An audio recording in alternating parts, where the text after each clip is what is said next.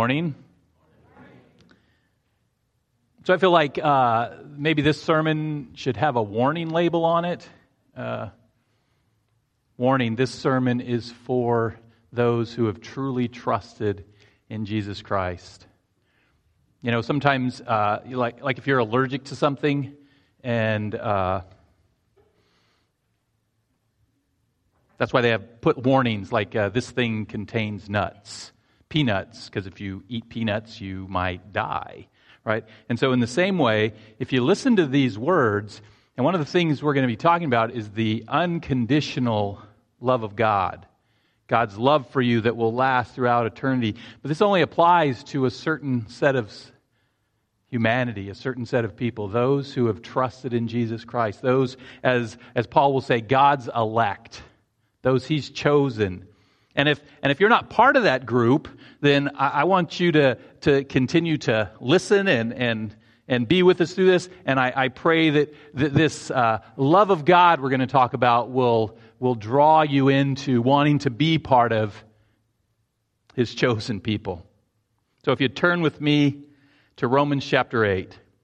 Today we're going to look at verses 31 through 35. But before we do, we need to uh, review the context a little bit. In Romans chapter 8, Paul is describing life in the Spirit, the importance of the benefits of living in relationship with God by the power of His Holy Spirit. Now, some might think that life in the Spirit means life without problems, life without earthly problems. But Paul makes it clear uh, uh, what his readers, what we know by experience, that whether you're a Christian or not, living in this fallen world means there will be suffering. Being a believer does not exempt us from the tragedies of life. In fact, following Christ brings that extra suffering that comes from persecution, living in this world that's against God and being for God. So some might wonder, is it worth it? Is the suffering, especially this extra suffering we experience in this life, worth being a, a Christian, worth following Jesus Christ. And in Romans 8 18, uh, Paul declares, For I consider that the suffering of this present time are not worthy, are not worth comparing with the glory that is to be revealed. Paul says, no matter what kind of suffering you're experiencing now, it doesn't compare. It's not worth comparing to the glory that's going to be revealed to us. And by that, he means our future glorification. When we're fully transformed into the image of Jesus Christ. When we, uh, the children of God, receive our inheritance. When we're in His presence, the presence of God for all eternity, where there's, where there's joy and pleasures forevermore the psalmist says, our present suffering does not compare to our future glory. Amen? But what about right now? Where we live? Looking to the future is important. It gives us perspective. But, but we live in the now, right? And it can seem like God is only concerned about the, the later. God is calling us to think in terms of heaven when we're stuck here on earth. Well, Paul addresses that as well. In verses 28 through 30, which I think we did about eight weeks ago. I don't know how, it was a long time ago. So, quick review. Uh, speaking about our lives right now, he writes, and we know that for those who God, who love God, all things work together for good for those who are called according to his purpose. For those whom he foreknew, he also predestined to be conformed to the image of his son in order that he might be the firstborn among many brothers. And those whom he predestined, he also called. And those whom he called, he also justified. And those whom he justified, he also glorified. And based on that, based on all of those things that God has done for us, Paul, in verses 31 through 35, and continuing into 36 through 39, which we'll talk about next week. But in 31 through 35, he asks a series of six questions. These questions are meant to drive home the truth of God's right now love for you. A truth that is of utmost importance that we believe that we live by. Why is that? Because believing in your head and, and, and, allowing it to penetrate your heart that God loves you is, I believe, the door to entering into a meaningful relationship with Him. God desires a real and an honest, a true relationship where you come to Him as you are, with all your faults and your failures and your fears and your sins and your worries. You can take these things to God. You can come to God knowing they're part of who you are, knowing that He will not reject you that He will not abandon you, that, that He won't crush you. Knowing that God loves you, when we know that God loves us, it enables us to experience, to remain in this continual relationship with Him. But on the other hand, if you're not convinced of God's love for you, then your relationship with Him, if you have one, will be sporadic at best. Why is that? Let me we're, we're going to talk about that, but let me first uh, illustrate it this way. You know, it'd be a lot easier uh, for me as a pastor if my parents weren't in the audience every week because I have a lot of stories, and I'm not sure if they're true or not, but they probably know. But they're my memories, right? Uh, right now, though, this I, I know this to be true. I'm in a good, positive relationship with my loving earthly father because I, I know my dad loves me and wants what's best for me, I don't fear he'll reject or abandon me. I know even if I mess up, I can go to him and he'll be there for me. But that was not always the case. There was a time when I wasn't certain of my father's love. You see, my dad's not my biological father. He came into my life when I was uh, about six years old. Again, don't have a lot of memories about that time. And I'm not sure about the accuracy of the ones I do have. So, what I'm about to say is based on a true story. On my seventh birthday, I received a pair of boxing gloves. And I remember my new dad getting down on his knees and letting me punch him over and over again with these boxing gloves. So, so there I was, age seven, giggling and, and, and wailing on my dad as hard as I could over and over. Then all of a sudden, something changed. I don't remember if it was a look on his face or if he suddenly moved too fast towards me, but I remember thinking, I hit him too hard. He's going to kill me. So I turned and I ran down the hall and I locked myself in the bathroom. Why? Because I didn't know. I, I didn't believe. I didn't trust that my new dad loved me. And so I was afraid of what he would do for me for doing something wrong, for hitting him so hard. My seven year old punches were amazing. But that's what we do with God, isn't it? When we're not convinced that He loves us, we live our lives in constant fear of what He'll do to us when we do something wrong. Some people have uh, scolded me. Is that the right word?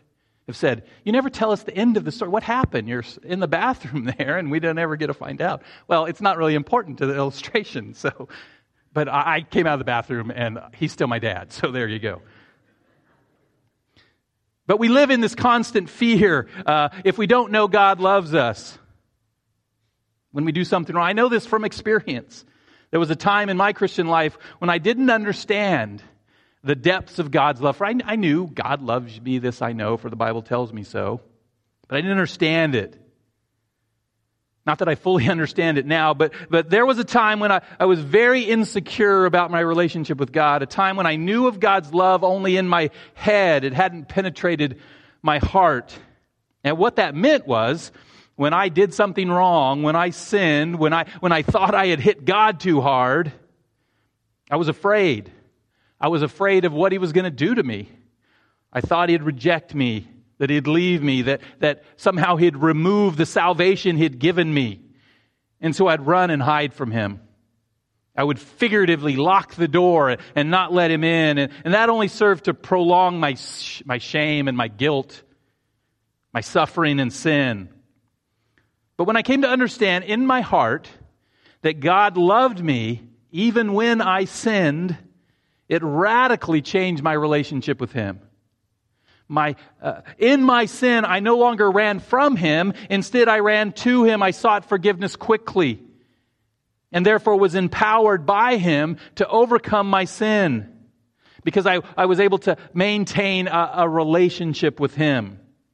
Because I know that God loves me, I know that his love is not conditioned on my ability to live a sinless life. Hallelujah. Do you know that? That God's ability to love you is not conditioned on your ability to not sin. Otherwise, he would love none of us. But, just to, to be clear, his love for me, in his love for me, he works in my life, in our lives, to help us overcome sin. He doesn't reject us because of our, our sin. He helps us overcome our sin because of his love. How do I know that?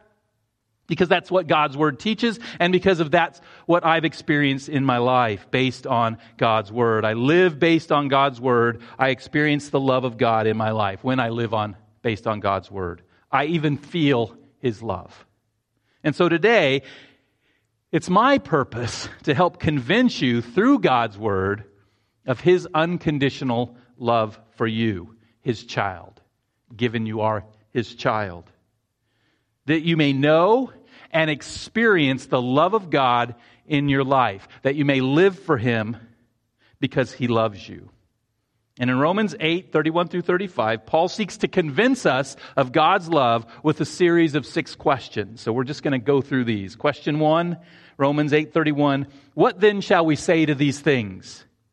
What can you say to all the things that have gone before in the book of Romans? If you've been with us, you know. What can we say to what we've just read in Romans 8, 28 through 30? That God is working all things together for your good. Just grasp that for a moment that God foreknew you and predestined you to be conformed to the image of His Son, that God's transforming you into something like Jesus, that God called you and God justified you through the blood of His Son, and that God will glorify you. What can you say to the overwhelming generosity of God? It's like, it's like suppose uh, Bill Gates shows up at your door and said, I've decided to give you my $88 billion. I think that's what he, that's what Google says a bill is worth. What would you say? What could you say? Thanks, Bill? That's very generous of you. I mean, what, what, there are no words that could express the gratitude you'd feel. But let me say this. Bill Gates giving you $88 billion is, some like, is like someone giving you a donut on Sunday morning compared to what God has and will give you. I mean, no matter how much money you have, no matter how much stuff you buy, no much how many pleasures you happen to get in this life because of your, your wealth, this life and all it offers is like a, a, a puff of smoke. James calls it a vapor. It's here for a moment and it's gone. But what God gives you is not only amazing in this life, God doesn't just give you stuff. He doesn't just give you things. He gives you Himself. He enters your life. He transforms you into a, a better person. A person who is, is beginning now and will one day be fully conformed into the image of His Son. Oh my God. Can you imagine? And everything God gives you will last for all eternity. I know we can't wrap, or I can't wrap my mind around eternity, but it's a very, very long time. And God promises that in glory, in eternity, in heaven, He will be with us. In His presence, there's joy everlasting, there's pleasures forevermore. What can you compare to that? What can you say to that? I think the answer is, uh, nothing. But there is at least one thing that I'd like us to say or think in our head. God must love me a great deal. More than I can ever even conceive. I can't even conceive of the love of God that's going to give me all these things, that's transforming me transforming me into the image of his son. What can you say to these things? God loves me, this I know, for the Bible tells me so. So just reflecting on the things we've seen in Romans should be enough to convince us of God's love for us, even in our suffering. But Paul continues to ask his, his love convincing questions. Question two If God is for us, who can be against us? Do you know that God is for you? Do you believe God is for you? Do you live based on the truth that God is for you? God loves you, and that means He's for you. And, and in fact, that's a, that's a great definition, I think, of, of the word love. We have a hard time sometimes defining love, getting a grasp on love. I mean, I love pizza and I love my wife. You know, the, the English word isn't, is, is pretty wide ranging. But, but I think you love someone if you're for them if you want what's best for them, if you're willing to sacrifice in order that what is best for them will take place. So if God is for us, Paul asks, who can be against us? I remember uh, growing up, we moved around a lot. Uh, I was always the new kid in the neighborhood or, or at, at school, and, and this meant I got picked on a lot. The other kids would say things like, Hey, Cliff, why don't you go fall off yourself? Brilliant, right? Thanks. I often felt like everyone was uh, against me, but, but for at least part of almost every summer, I didn't feel that way. Why? Because I'd go visit my cousin Chris. Chris was two years older than me, and he lived in a small town, uh, Taft, California, near Bakersfield, where he was born and he lived, where I was born, and and then moved. And he knew all the kids. He went to school there. He knew all the kids. All the kids knew him and liked him. He was one of the cool kids. And when others found out I was Chris's cousin, oh my goodness, I became one of the cool kids. I wasn't just the new kid. They couldn't be against me because Chris was for me. And in a much, much greater way, if God is for us, who can be against us? No one or no, nothing. There's no one or nothing in this world or beyond that can be against us. Now, just to be clear, that doesn't mean we will not face opposition. Remember the context here is in the midst of suffering in this life. That doesn't mean that no one or nothing will try to come against you. It doesn't mean well, you won't have any enemies. It doesn't mean we're, we're not in a battle against the world and the flesh and the devil. What it means is that when we face opposition, when we're in the midst of, of the battle, that God is on our side, that God is for us, that God is always working for our good. Think about that. God is always working for your good. That God is always using all things to conform you into the image of Jesus Christ. And therefore, no one or nothing can ever truly be against you. Because no one or nothing can ever be truly against God or His plans. No one, nothing can ever hope to thwart the sovereign plans of an all powerful God. We need to realize that for those whom God has chosen, for those who've trusted in Jesus Christ, everything we experience, whether we would classify it positive, I mean, we, we have things in our life that was a bummer, right? We have things in our life, oh, that was a good thing. Whether we classify it good or bad, positive or negative, it's from God and it's for our good. That's what the, the Bible assures us. Now, sometimes God allows us to see clearly. He gives us a, a, glimpse. Oh, I thought that was bad, but it was really good. Even when things we would classify as negative happen to us, we can sometimes uh, figure out what God is doing. For example, when I graduated from college, I got a job as a computer programmer working for a company in Redlands that developed software for nonprofit, mostly Christian organizations. I had worked there for about three years, programming away, when one day the boss called me into the office. He and my immediate supervisor uh, wanted to talk to me. And through tear filled eyes, not mine, but theirs, they informed me that I was being let go. The company had been trying to get a contract uh, to do the, the software, the computer systems for World Vision, but it, it fell through and there wasn't enough money now to afford uh, me as an employee. So that was the only time in my life that I've ever been let go or fired. And being uh, fired is usually considered a, a, negative thing, and I certainly considered it a negative thing. I was going, you know, the things start sort, what am I going to do, you know? But the next day, I had a lunch appointment with uh, Phil Busby, the pastor of my church, Bible Fellowship of Riverside, now Bridges. I didn't know why Phil wanted to meet with me, and, and he didn't know that I had just lost my job. But it turns out he wanted to offer me a paid internship as a, a associate pastor of the church, which I wanted much more than a job as a computer programmer. So I was unemployed for exactly one day. And that's an, a simple, maybe even trite example of when God lets us see His working for our good through negative circumstances. But most of the time, that doesn't happen. Most of the time, God calls us to, to trust in Him for the long haul. To trust that even when things are not working like we think they should, even over a long period of time, to trust that God is sovereign, that He's in control, and these negative people or these negative circumstances are really not against us. They're in fact part of God's plan for our good. Believing that is really hard sometimes, right? So, how can we be sure of that? How can we be sure God is always working for our good, that God always loves us, that He's always for us?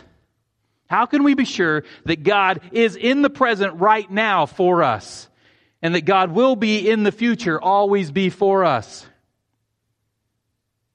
Well, that's where faith comes in. As Job said, shall we accept good from God and not trouble? We're called to trust in God to trust in his promises, to believe that he is now and will forever be for us, even when we're experiencing trouble. But our faith, our trust in God is not blind faith. Our faith in the present and in the future uh, of God's forness for us is based on what God has done for us in the past. And that brings us to question number three. In verse 32, Paul makes a statement before he asks the question. So let's look at the statement first. This is a, a statement of truth.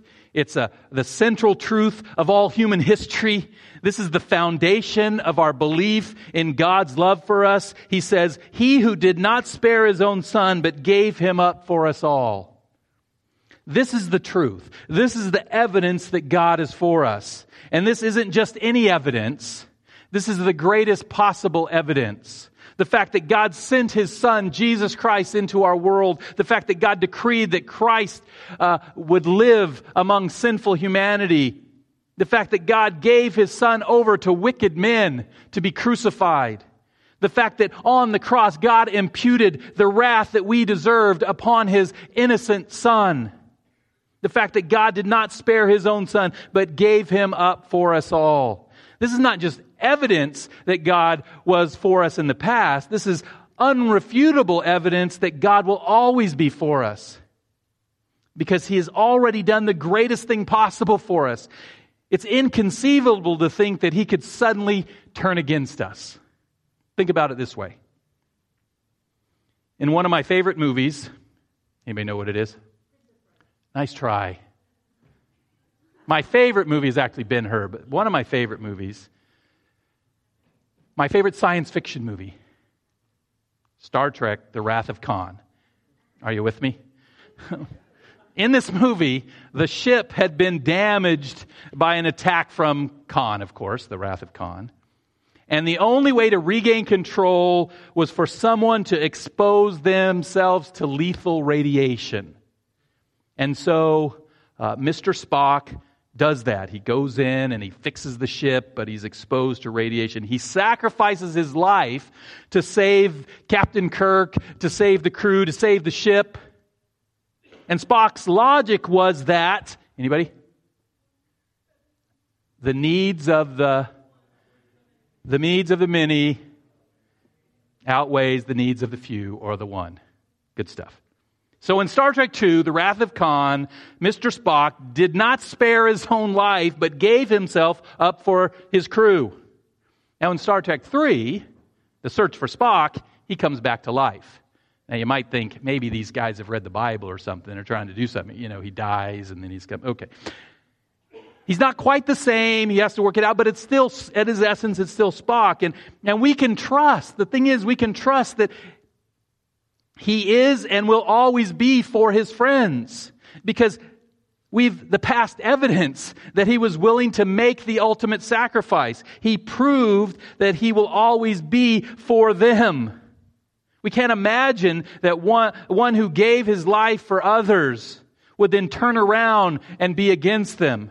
We can't imagine Spock becoming a, a Klingon spy and betraying his friends because uh, he's proven his loyalty and his love.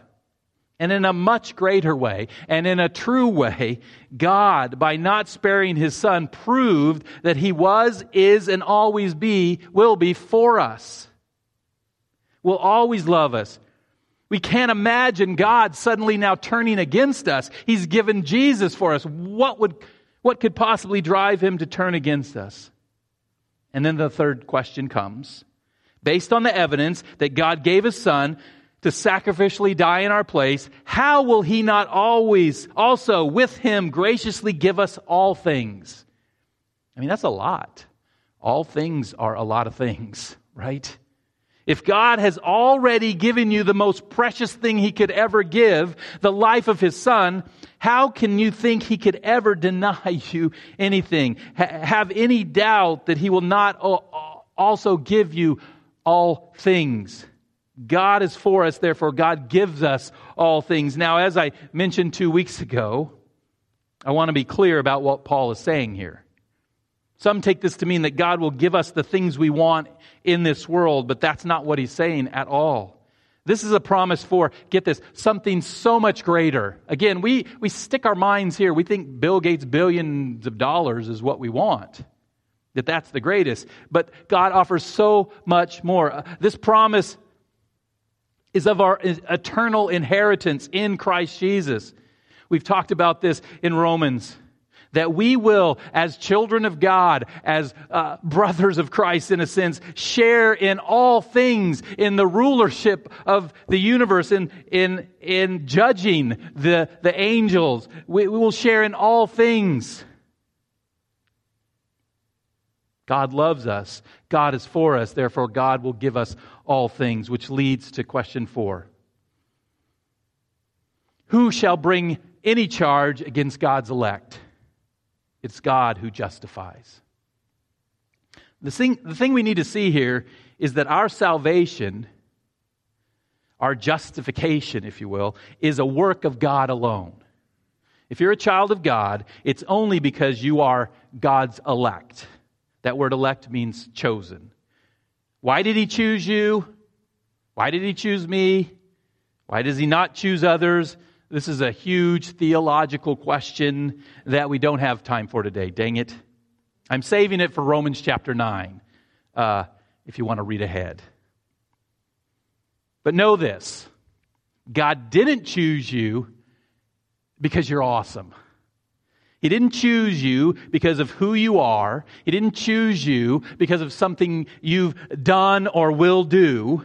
He chose you when you were a sinner when you were in rebellion against him. In that while we were sinners, Christ died for us, Romans 5 8. He, he died for us. He chose us before the foundations of the world, knowing we would be his enemies, that we would be in rebellion against him. And when he chose you, he justified you. In Christ, He declares you to be righteous. That's what justified means. You're declared to be righteous before God. You're right. You're, you're good with God. So, who can bring a, a charge against someone who's good before God, before God's elect? And what Paul is saying is that there are no grounds to bring a charge against you. Why? Because God chose you. You're a child of God. You've been justified by God.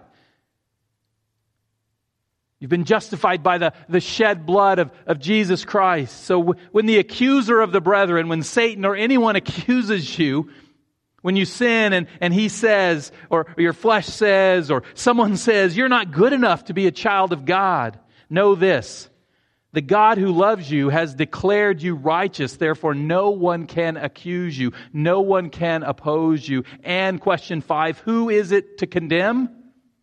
Who's to say you're, you're done? You're, you're out of here, you're condemned. No one can accuse you and no one can condemn you. Why? Because it has nothing to do with you. It has nothing to do with your ability to be righteous. It has everything to do with Christ. Paul explains. And who is it? Who, who is to condemn? Christ Jesus is the one who died. More than that, who was raised, who's at the right hand of God, who indeed is interceding for us. You can't be accused or condemned because of Jesus. Jesus died for you. He was raised from the dead, proving his, his victory over sin and death. And right now, I think, don't, don't breeze over this. Right now, he's seated at the right hand of God, interceding for you. I don't know how all that works, because there's a lot of us, and a lot of us need a lot of prayer, but he's God. And I believe he's praying that God will do what it takes in your life, even if it means suffering, to conform you into the image of Jesus Christ. Now, I know uh, that when people tell me they're praying for me, I'm a little skeptical sometimes. You, will you really pray for me? Will you? Maybe that's because there have been times that I say, I'll pray for you, and I, I don't. I forget. I fail. Recently, Christy and I try to pray every evening together, and recently I committed to two different couples to adding them to our evening prayers. And we, we do okay, we do pretty good, but we're not perfect. We fail sometimes. But that's not something we have to worry about with Jesus. Paul says, the Bible says, Jesus is at the right hand of God interceding that word interceding means to approach, to appeal to, to entreat someone. You could say it means to plead for someone. Jesus Christ is before God pleading for you. He's crying out to God on your behalf. Therefore, you cannot be, you will not be condemned because the only one who can condemn you is God. And God the Son who died for you is pleading with God the Father for you, for your good. If God is for you, who can be against you? If Jesus is praying for you, who can condemn you? Which brings us to the final question, question six. This is where all the others are pointing. This is sort of uh, uh, the final concluding question. Who shall separate us from the love of Christ? Anybody want to? Anybody got an answer? No one. Nothing. If all we've seen is true, or we've just read, and it is, if God is actually for us, if God did not spare his own son for us, if God will give us all things, if no one can bring a charge against us, if God in Christ has justified us, if no one can condemn us, if Christ Jesus died and was raised for us, if he is now interceding for us, then one thing is for certain. There can be no doubt of the love of God the love of Christ that has a permanent hold on you. Jesus has a, a firm grip on you. He's not letting go. As the author of Hebrews, quoting from Deuteronomy 31, writes, For he has said, I will never leave you nor forsake you. His uh, love, in his steadfast love endures how long? Forever. So the question, who shall separate us from the love of Christ, is rhetorical if you know what's gone before? The answer is no one. The answer is nothing. And that's what Paul makes clear. Who shall separate us from the love of Christ? Shall tribulation? Pshaw. Or distress? Or persecution? Or famine? Or nakedness? Or danger? Or sword? These are terrible things. And it brings us back to where we started. Remember the context of Romans 8 living in the Spirit while experiencing suffering. Paul's not denying that Christians will experience suffering. He lists seven kinds of suffering here. First, tribulation, which includes the idea of being oppressed. Yes, Christians have been and will continue to be oppressed. Second, distress, which has the idea of calamity. Yes, Christians will experience calamity and disasters and tragedy. Third, persecution. Yes, Christians have been and will be persecuted for their faith. Fourth, famine, which, which, which means the scarcity of food. Yes, Christians have and will experience physical hunger. Fifth, nakedness was, refers to great poverty, where you can't even afford, can't even find clothes to wear. Yes, Christians have and will experience great poverty.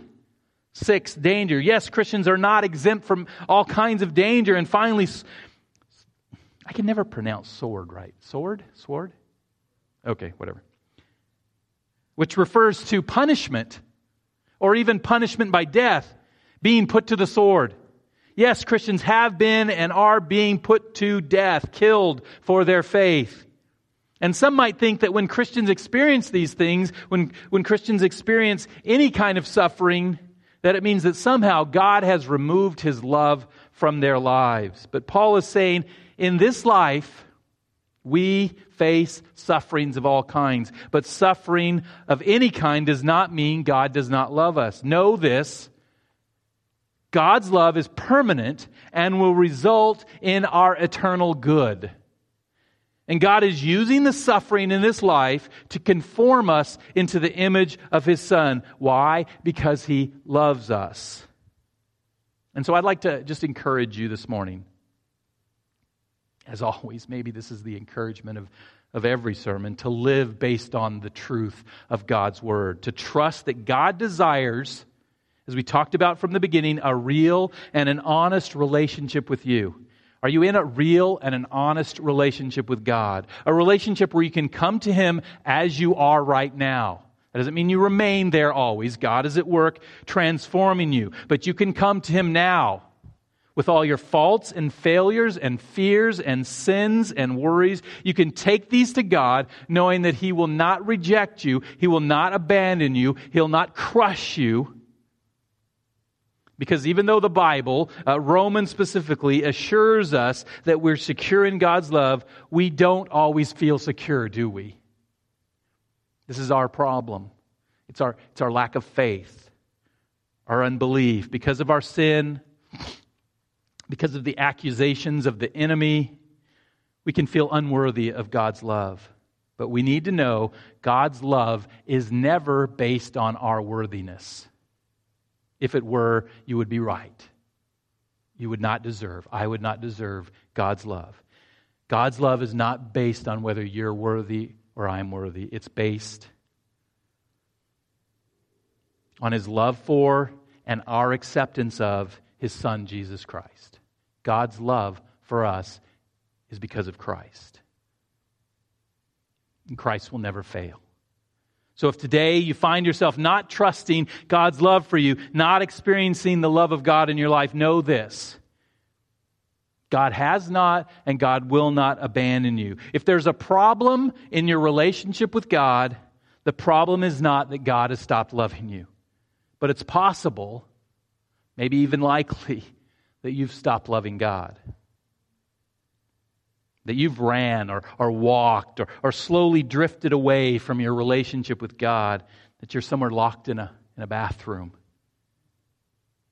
Maybe there's been sin in your life that's caused you to question whether God can love you. Uh, maybe there's been suffering in your life that caused you to question whether God does love you. And today you're, you're, you're not experiencing that love, that, that fullness, that closeness, that intimacy that God has for you.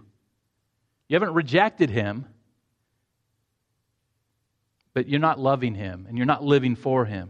And so I'll leave you with the, the words Jesus Christ spoke to this, this lukewarm church of Laodicea. I think they were in this state of, of not experiencing the love of God. To those Christians who are not experiencing loving relationship with God, Jesus says, Behold. I know this, we use this verse a lot to call people to Christ, and that's fine.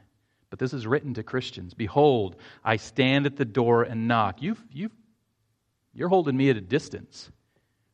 You put me outside. You're not experiencing relationship with me. If anyone hears my voice and opens the door, I will come into him and eat with him, and he with me. No matter who you are or what you've done, no matter how long you've been drifting away from God, know this. If you're in Christ, God loves you. And he offers to enter your life, to be in relationship with you, to eat with you, this, this, this symbol of, of fellowship of relationship, to forgive your sins and to walk with you through your suffering. Maybe that's a, the great definition of, of, at least in part of God's love, that He forgives our sins and then He walks with us through this life, through this life of suffering. Will you open the door and let Him in? Would you join me in prayer this morning? Father God, Lord, I pray for myself, I pray for my brothers and sisters here that we will not leave this place unconvinced of your love for us, that we, given we've trusted in you, given we've uh, given our lives to you, Lord, that we would not leave this place knowing that you have placed your love, your infinite love on us, and that you will not take it off, no matter what. Lord, I pray this. I pray that you would transform our hearts Lord, and that we could begin to live in that love, knowing that you love us, and that just enables us to, to love you more, to love others, to live in a, a sacrificial way. For it's in Christ's name we pray. Amen. If, after the service anyone would like to receive uh, personal prayer for any, any reason, but especially if you're struggling to believe, maybe you're, you're sitting, okay, I heard it again. God loves me, but I'm just not, it's not there. We'd love to pray with you. We'd love to hear of your doubts and your fears and, and pray with you. Uh, I or one of the elders will be up here after service to pray with you. Chad?